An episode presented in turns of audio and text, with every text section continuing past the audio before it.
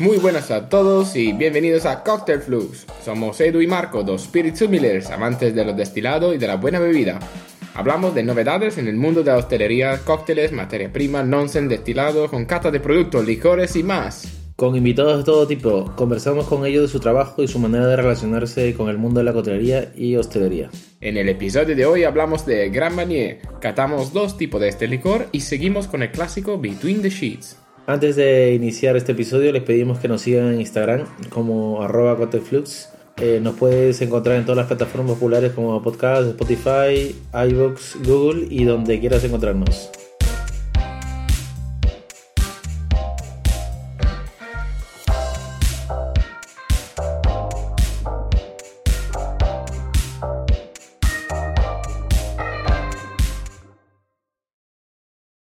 Bueno, empezamos con una Navidad un poco triste. Nos pone triste a todos. Edu, si quieres contarla. Sí, es un- una noticia que se lleva hace un par de semanas ya. Eh, cuando nos estén escuchando esto ya llevará un par de semanas ya. Eh, Platea Madrid, el centro gastronómico más grande de Europa, eh, ha cerrado. Ha cerrado las puertas a los clientes de pie, a la gente que va a consumir. Y ahora solo está abierto para eventos privados. Es una, Platea es una casa que nos ha, bueno, a mí me ha recibido ya varios años, más de cuatro años, trabajando ahí. Y claro, es una noticia muy triste esta. Porque te quedas en el paro. Sí, pero ya hay, hay nueva- hay nuevas cositas, nuevos proyectos. Han cerrado hasta el 2024. eh, van a dar un cambio al formato para poder abrir eh, con fuerza eh, el año siguiente. Así que estaremos informando de cómo van los cambios en Platea y ya se enterarán por, por aquí, por Cocktail Flux. Sí, hacemos un eh, medio segundo de silencio. Y ya está. Eso, eso es lo que... Eh, hombre, no, no, nos pones tristes todos. La verdad, a mí también, porque me gustaba la Eh. carta, me gustaba la comida. Era un buen, buen sitio para pasar el, el día. Sí, el día. Bueno, sí. Sí, porque te vas de noche, vas a tomar algo, espectáculos. Ay, pero los espectáculos. Claro. Bueno, y entonces, nada, con noticias ya no tenemos nada más. Eh, Además, esto ya dos semanas, tres semanas, hace un mes que ha pasado, por lo cual noticia no es, la verdad. Eh, Sí, Somos muy malos. Pero bueno, eh, hoy traemos Gran Manía. Sí. Eh, o sea, me, tra me, traes tú Gran Manía. Sí, eh, justo agradecer a Andrés, Andrés Melo, que nos ha hecho llegar. Queremos, Andrés. Nos ha hecho llegar dos botellas de Gran Marnier. Esta es una botella que se trajo cuando estuvo en la casa Gran Marnier, en Francia. Y, y nos los ha dejado para poder catarla. Son dos eh, botellas. Una es Gran Marnier Luis Alexandre y la otra es eh, Zen 50. Teinaire. Los eh, aniversarios de 150 años. Okay. Eh, eh, luego verán por, por las redes, posaremos las botellas para que puedan apreciarlas. El diseño también de algunas, botella hecha a mano, ya la explicaremos mejor más adelante. Y un poco así hablando de, de Gran Marnier, ah, empezaremos hablando con Gran Marnier, un poco contando su historia, tal. luego pasaremos a un cóctel, ¿no, Marco? Sí, sí, sí. Bueno, además, estas botellas lo, lo vamos a decir otra vez, son de, de Francia.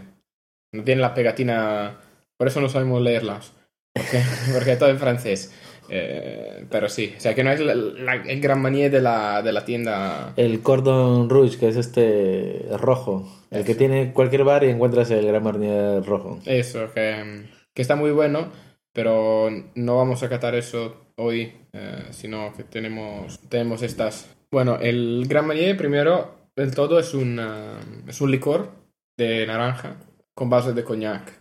Y luego, eso para dar una referencia, y luego vamos a hablar de, de la historia y más sobre estas dos botellas. ¿No cuenta tú la historia o...? Sí, eh, hablando así de forma, dándolo como resumen, tampoco enrollarnos mucho con la historia. Eh, la historia de Gran Marnier en sí comienza a principios del siglo XIX, por los años 1800 y tal. Se podría decir que Gran Marnier eh, nace en la plena revolución industrial francesa, por los años, como les decía, 1880, por esos años. Todo nace con Eugenio Luis Alejandro Laposte Marnier. Se llamaba Eugenio.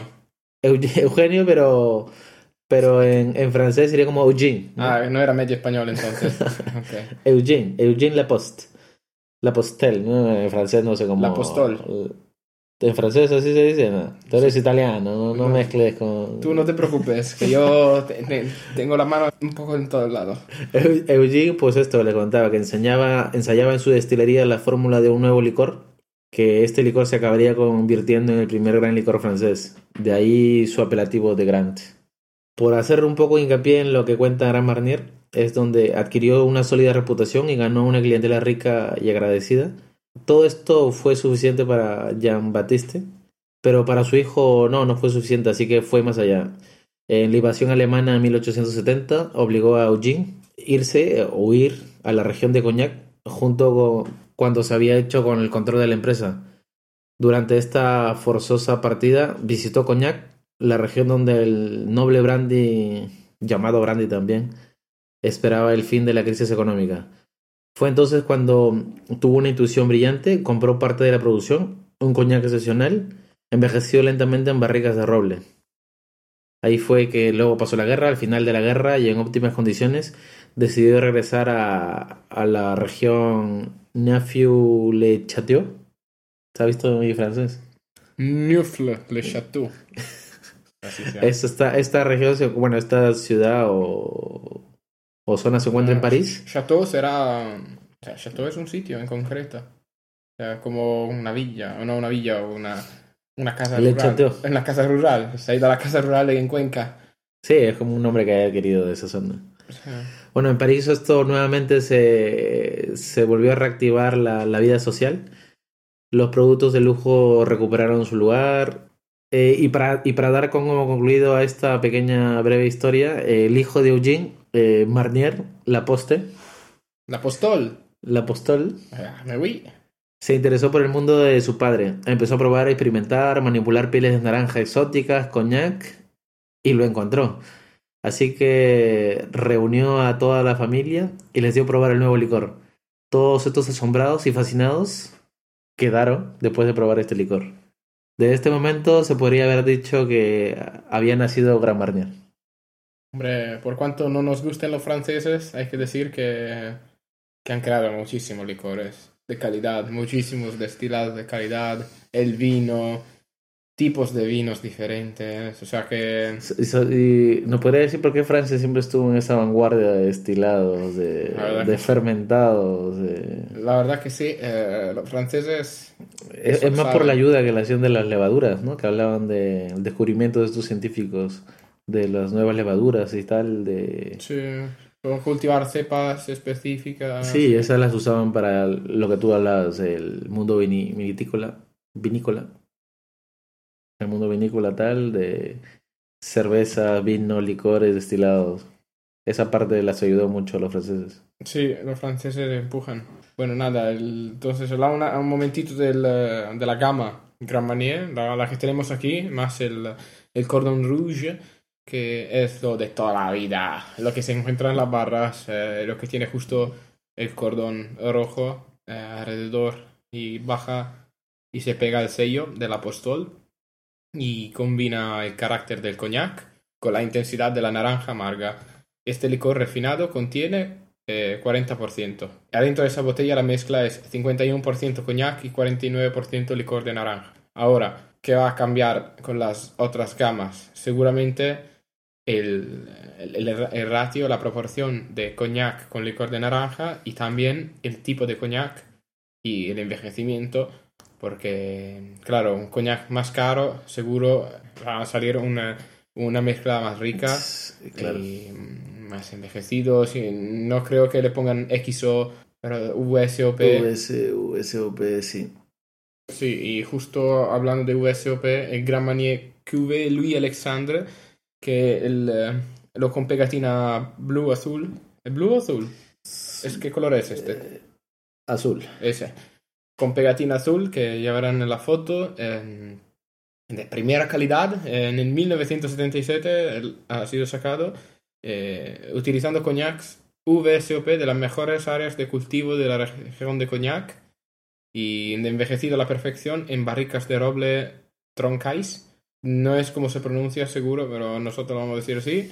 para obtener sabores más ricos y profundos. Eh, roble Troncaís es el... Troncaís. Tronc- No, no creo que sea así. no sé, que- no sé, no, esto... Troncaís. Tronsois. Ahora nos estoy escuchando en francés y me va a mandar un No, poco no, lejos. Sí, bueno, el roble Troncaís es el- la, la madera francés, de hecho. No es el- la madera americana.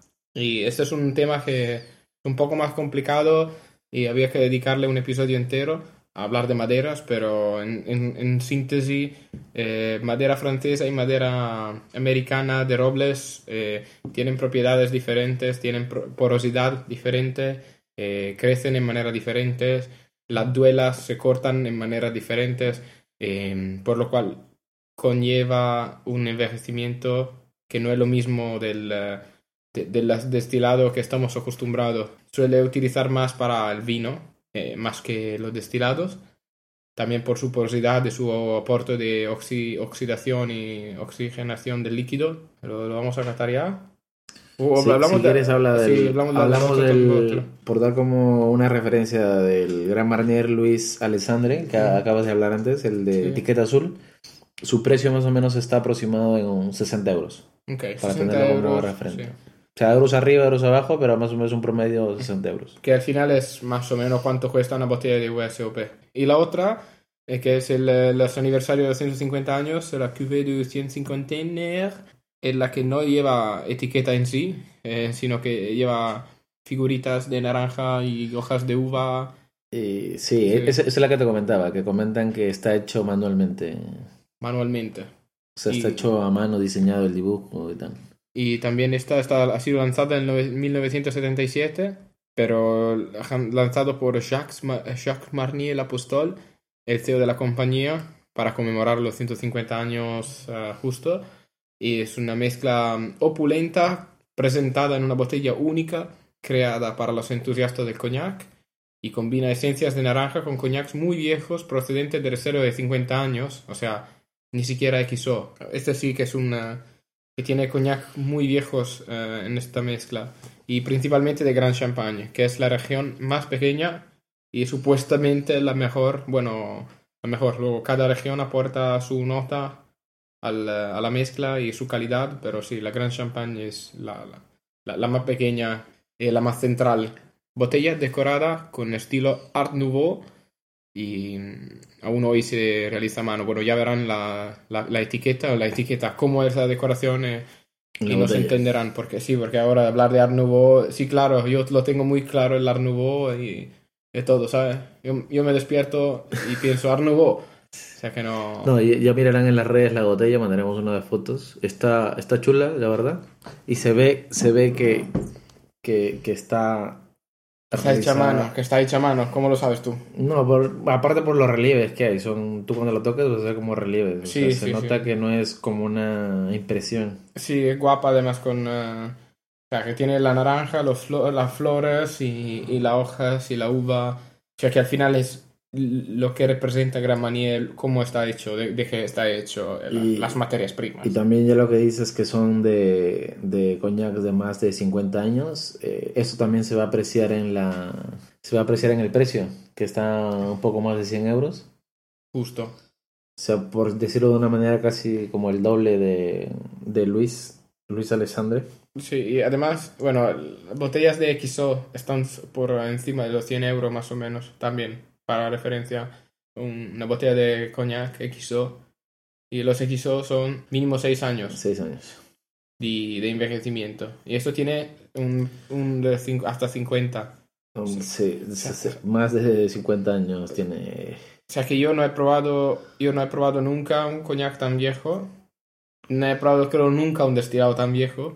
Y ahora lo probamos con licor de naranja. Ah, ahora ahora lo, probar- lo probaremos. Yo tengo un recuerdo de, de estos, de, de estos licores, pero ya, ya lo probaremos ahora juntos. Así Vale, que. dámoslo con eh, primero el otro. Sí, el Luis. Oh, yeah. Oh, perdón. La lía, casi la lío. Ah. Aquí, aquí estamos. Uh.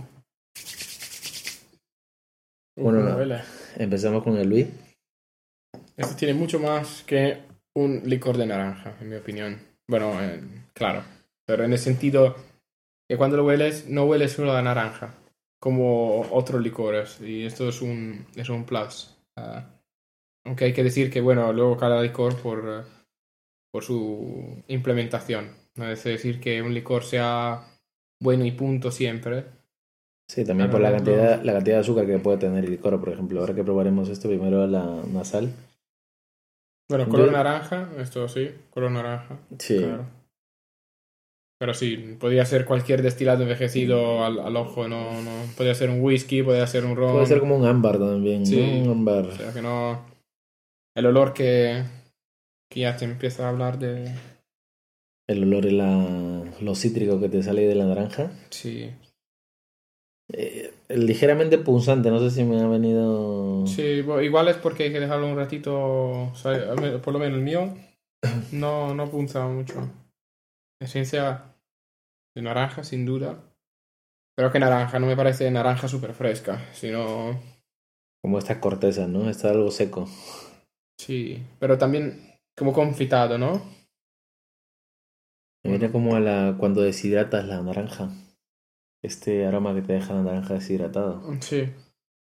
Pero la verdad que está muy poderoso, una muy buena, o sea, buena intensidad, una buena carga aromática, sin duda. Y bueno, la vamos a probar. Vamos a probarla. Uh. Wow. Espera, voy a darle otro sorbito porque está rico. Un poco cálido. Sí, tiene una calidez media. Pero tiene que ver con eh, también con eh, el destilado de base y con menos azúcares. O sea que me lo esperaba más dulce Exacto, eso te iba a decir. y con más cuerpo debido al alcohol, eh, debido al, al azúcar. Muy ligero de beber, te entra muy fácil. Eso. O sea que eh, Yo pienso que una buena combinación con, con Sí. el azúcar que pueda, que pueda tener. y es más ligero en boca de, de un licor como puede ser el Contro, que es muy licoroso debido a una cantidad de azúcar incre- increíble ahí dentro. Esto me parece mm, otra cosa, obvio. Eh, a esto me lo tomaría. Esto me lo tomaría sí, solito. solo y a lo mucho le pongo un hielo y estar de. Sí, la verdad que esto ponerlo en cócteles. eh, buah, no sé, no sé si lo pondría en un cóctel yo. En el sentido. Mm, Igual hay que cobrar. Hay que cobrar un pastizal, cierto. En uno de esos cócteles premium, pero es que está muy rico solo. eh, O sea, se mantiene la materia prima, se, se siente en boca, se Sí. siente la naranja, lo que tú dices antes, la naranja confitada, naranja. cítricos, naranja y. Y Y, y aún se mantiene un poco en boca. O sea, yo desde- que lo he catado hace un rato. Perdura todavía su. También en boca me viene un poco de mm, Earl Grey. Ah, sí. Sí. Como mm, bergamota. Que es otro cítrico. O sea, al final Earl Grey está hecho, es un té negro aromatizado a la bergamota. Pero sí, eh, me recuerda. Es que a mí, a mí el Earl Grey me encanta. Es uno de mis tés Ah, favoritos. por eso todavía lo tienes ahí ubicado. Sí, además, he trabajado mucho con Earl Grey en otra coctelería donde teníamos como esencias de Earl Grey, de bergamo- esencia de bergamota, de hecho. Y ese olor y ese, ese sabor eh, me, lo, me lo acuerdo. Está muy rico, la verdad. No, eh, a mí me ha gustado mucho. Es muy es fino, no, no, no es como un licor esto que te chute de azúcar o chute de, Sí, no te satura el paladar de, de, azúcar. de la materia prima esta que te, que te eleva o de tal, pero me, me gusta, me gusta. Ah, qué guay. Bueno, muchas gracias por traer esta. Y vamos a probar este, ¿no? Esta sí que, esta sí que va a estar buena. Vamos a. Ópala.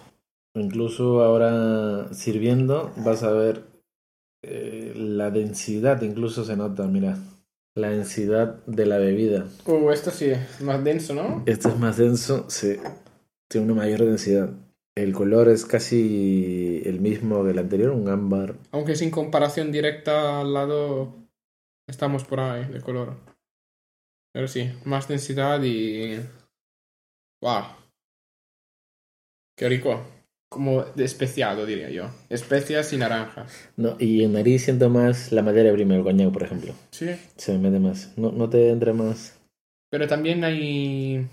como algo de canela, de. de cacao. Sí.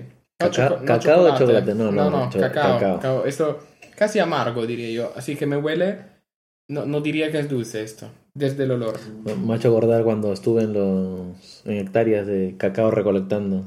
¿Tú recolectabas cacao? ¿Cuándo? Bueno, eso De niño explotado como tiene que no, ser, eso ¿no? ha sido un par de años, un viaje que, que hice por, por Perú. Ajá. Fuimos a unas, a unas hectáreas, a unos de cacao donde tenían varias especies y tal. Nos hicieron recolectar, poner en una cama africana para secarlas y tal. Guay. Interesante el, el viajecito este. No, siempre es interesante ver cómo están hechas las cosas. Por lo menos, en mi opinión. Hay gente que se la pela. Tú preguntas a alguien de dónde viene el chocolate, te va a decir, ah, de la De la tableta. tienda. no, de, de la tableta. Eso, o sea, del día, ¿no? Eh, de- No, pero si los chocolates que pruebas tú en, la, en las tiendas Ah, tiene nada que eh, eh, chocolate, eh, ¿verdad? manteca, manteca de cacao. Eso no, lleva ni cacao ni nada. Bueno, Algunos, ¿eh? Algunos. Sí, pero depende del nivel de calidad y cuánta leche en la mezcla. Hay mucho, y también el- el- hay muchas, mucho un mundo aparte, lo del cacao, como el café. Muchas cosas que influyen, pero hecho muy rico y Bueno, sí, sigue oliendo a naranja, pero más a materia prima, canela y cacao, Sí. me- me- diría yo. Mira, pasamos a boca. Ok. Podría decir que un producto realmente diferente al anterior. Sí. Se me dijeron, se me iban a decir, estos son dos Gran Marnier. No, a la ciega diría, no. Súper untuoso la entrada. Sí, más dulce. Mucho más dulce. Tiene, es más dulce, sí. Pero el olor, el olor te traiciona. En el olor me viene más como carga de coñac que me va a hacer fuerte, pero en boca En boca hay la melosidad de la, ran- la naranja, ¿no? Sí, Miel, más especias. En boca frutos secos. Bueno, si lo dices tú, yo me fío. Y algo... También hay un toque amargo, ¿no? Al final. Apenas. Debe de la naranja. Yo pienso que viene esa, Sí. ese amargo viene de la naranja. Pero muy bueno, yo me quedaría con este. Cambio, Mm, cambio el anterior. no lo sé, Rick. No lo sé, Rick. casi, casi... Morty, hazme caso. No, yo creo que me gusta más el otro. Aunque... mm, Este, por ejemplo, me tomaría después como un postrecillo, después de, Sí. de comer o cenar. Con un poquito de hielo. Sí, no, la verdad es que fa, los productos muy, muy ricos. Eh, se siente que tiene coñac de 50 años. No. O sea, personalmente yo no puedo, no voy a mentirme a mí mismo diciendo que sí, que, que hay coñac de más de 50 años aquí dentro. No puedo decir que hay, porque no... Tendríamos que probar un coñac de 50 años antes. Eso, primero hay que probar un coñac de 50 años, pero se entiende que, que, la- que el destilado de base eh, es de buena calidad. Sí. No- no- o sea, no, no hay nada despuntado, no hay nada punzante, nada cáustico. Es muy suave en la boca y no es solo debido al azúcar, porque tampoco es súper dulce. O sea, yo sigo pensando que el control sea más dulce de esto, Sí. sin duda alguna. Y eh, siendo así, todavía tiene este cuerpo. Yo, yo lo veo equilibrado. Aunque tenga con el azúcar incorporado, lo veo súper equilibrado este, Sí, este Gran Marnier. sí. Los 150 aniversario. Y nada, vamos a hablar de un cóctel que se llama el Between the Sheets. Between the Shades, ¿sí? Sí, que no tiene nada que ver con, ah, con estos coñacs, eh, estos licores de coñac, aunque se podrían utilizar, se podría utilizar el Gran Marnier para hacerlo, pero al final eh, no creo, no creo sería lo suyo para estos dos, como hemos dicho, estos dos solos o igual combinados con, con otro destilado de gran calidad. O incluso podríamos usar, eh, no, ya que estamos hablando de Gran Marnier, se podría usar para este cóctel el Gran Marnier, el Cordon Rouge. Se Sí, podría- ah, bueno, sí, sí, sin duda, sin duda alguna. Sí. Sin duda alguna. O también, no sé, ponerlos en un, eh, en, en un eh, Between the Sheets, pero con un eh, ro- ron blanco de calidad, con un eh, cognac XO, por ejemplo, con este y con zumo de limón, eh, del mejor limón que haya fresco recién exprimido. La receta IVA del cóctel Between the Sheets, 30, 30 y 30 de ron blanco, de cognac y de triple seco y 20 de zumo de limón, siempre recién exprimido. Mientras la receta default eh, son similar pero diferente. 22,5 22,5 22,5 de ron blanco, coñac, triple seco y 7,5 de zumo de limón. Las proporciones son apenas diferentes. Me parece que, que la receta IVA tenga más limón y esto seguro va a hacer que sea un poco más... eh, eh, que se sienta menos el alcohol, que sea un poco más... eh, ácido, en- astringente como cóctel. Más cítrico. Sí, azúcar no tiene, aunque yo he escuchado mucha gente em, que le echa az- azúcar. No digo echarle mucho, pero una cuchara, 5 ml, le quita un poco ese zumo de limón porque por cuanto sea dulce el triple sec, Eso te iba a decir, porque eso, Eh. la, la carga de dulzor por el triple set no le iba a dar todo. no va a compensar con el zumo de limón. No, no va a compensar, yo creo. Por lo cual, igual la receta de Ford sería mejor sin azúcar, mientras la receta IVA, en mi opinión, llamaría por una cucharita de sirope uno con uno. En, mi- en mi humilde opinión eh, de bartender de toda la vida. De cantinero. Eso, cantinero. Sí, eh, las variantes serían eh, la- las que se suelen hacer eh, ma- la mayoría de las veces serían coñac, sustituir el coñac con, con gin o el ron con gin, pero manteniendo el triple seco o el limón. Marnier, en este caso, igual. Y nada, contamos un poco de la historia. Que como siempre, como todo lo clásico, no solo hay que una historia, pero hay más, sobre todo porque hay siempre confusiones y todo el mundo quiere decir que han sido ellos lo han inventado.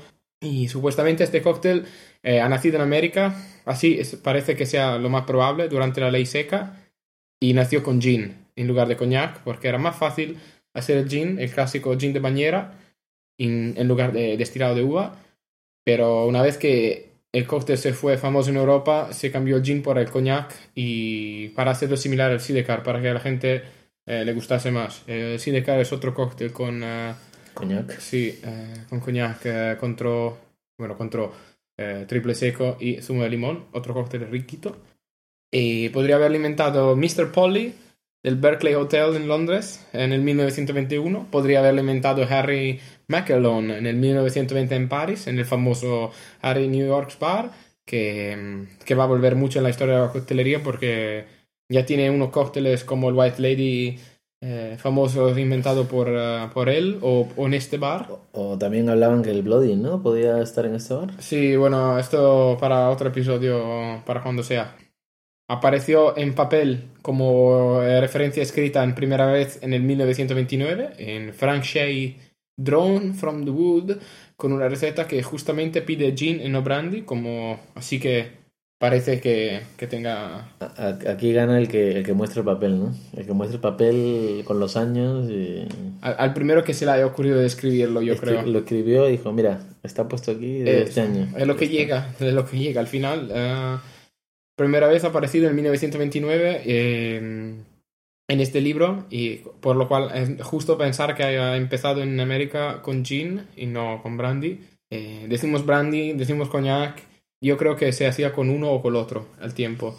Mientras la otra referencia escrita sería del 1954 en el libro My 35 Years Behind Bars de Johnny Brooks, bartender estadounidense que dice de haber inventado el cóctel durante la ley seca en New York. Otro, pero esto lo, se lo, lo ha escrito en el 1954, pero supuestamente se le ha salido de los huevos en el 1920. Mm, no lo sé, Eric. Eh, eh, de todas formas, todo esto ha sido sacado por Difford. Eh, la mayoría de Difford que nos da un buen análisis de, todo, de toda la, movida. Eh, y opina que más bien Harry no lo haya inventado, sino que haya ha sido él que ha hecho el cambio de gin por coñac. ¿Coñac por gin? No, gin por coñac. El gin por coñac. Gin por coñac. Porque si empieza con Estados Unidos, el gin a tope, Ya, para llegar a Europa, pues le dio su versión con, con el coñac. sí. Y luego hay muchos otros libros de coctelería que hablan de, de, de Between the Sheets. Solo hay que buscarlos, pero una vez que se hizo famoso, hay más gente que lo ha incluido con una variación o con la otra, sustituyendo eh, ron o coñac con gin, como he dicho antes. La pregunta que, que me surge, que me surgió al, al mirar todo esto es mm, ¿qué os gusta más? Si son los cócteles así, con tres destilados, con dos, tres destilados, y que sea un poco una mezcla de los dos, o de esos tres, o lo que sea, o más bien un, un cóctel que se enfoque al sacar la esencia de un destilado en concreto, eh, o con un licor añadido. Es- porque esto al final, yo cuando lo he probado, eh, estaba rico, sí, pero era algo rico con limón. No, no, no llegaba a distinguir bien la uva ni, ni ron, ni, ni mucho más. Eh, Claro, porque ya cuando mezclas varios destilados y encima le metes zumo de limón, pues ahí poca cosa te vas a ir a... Bueno, bueno, eh, en- al final es, es complejo, sí, pero es más difícil sacar la, lo que está adentro y apreciar las cosas que están adentro. La mezcla está rica, sin duda, pero mm, yo creo que prefiero más el, eh, el hecho de, de tener algo, de un destilado e intentar a, potenciar las calidades en lugar de, de mezclar con otro, pero son, son diferentes, son escuelas, eh, difer- decimos escuelas diferentes, al final eh, preferencias. yo creo que voy a empezar a sacar, voy a cambiar la variación del ron blanco y voy a poner pisco. ¿Sí? Y ya lo dejo anotado en mi libro para que luego no me quiten la patente. Eh, sí, hay que, hay que, hay Hay que, que hay que dejar todo- patentarlo, hay que patentarlo. En 100 años, en 100 años, cuando no sabrán quién ha inventado el Between the Sheets con Pisco, pues dirán, ah, este Edu, la guana, se la- Between piscos. Between the Pisco. En lugar de coñac, pisco chileno. No, no, el coñac tiene que mantenerse. El ¿Por qué? No, porque le pones un Gran Marnier con coñac, un pisco chileno envejecido, Ah, vale, un vale. pisco Ah, blanco si le metes de la Marnier y luego limón. Eso, Eso sí. Toma. Y así haces contento a todos, chilenos y peruanos. Los peruanos menos, me imagino. Ya ves. Bueno, ha llegado el momento más triste entonces. eh, se ha acabado el mejor episodio de la semana, como siempre. Nos despedimos y recordamos nuevamente de seguirnos en Instagram, arroba cocktailflux. Vamos a estrenar un episodio cada semana. Decirnos en los comentarios si os gustaría que tratáramos un tema en particular o si tenéis algunas sugerencias. Eh, no, no sois tímidos. Y no podéis encontrar en toda la plataforma popular de podcast, ya hemos dicho, pero bueno, está, estamos allí. Y por favor, dejarnos una puntuación o un comentario donde se pueda. Un saludo desde Edu. Bueno, muchas gracias por escucharnos y hasta luego. Y yo os digo, see you later.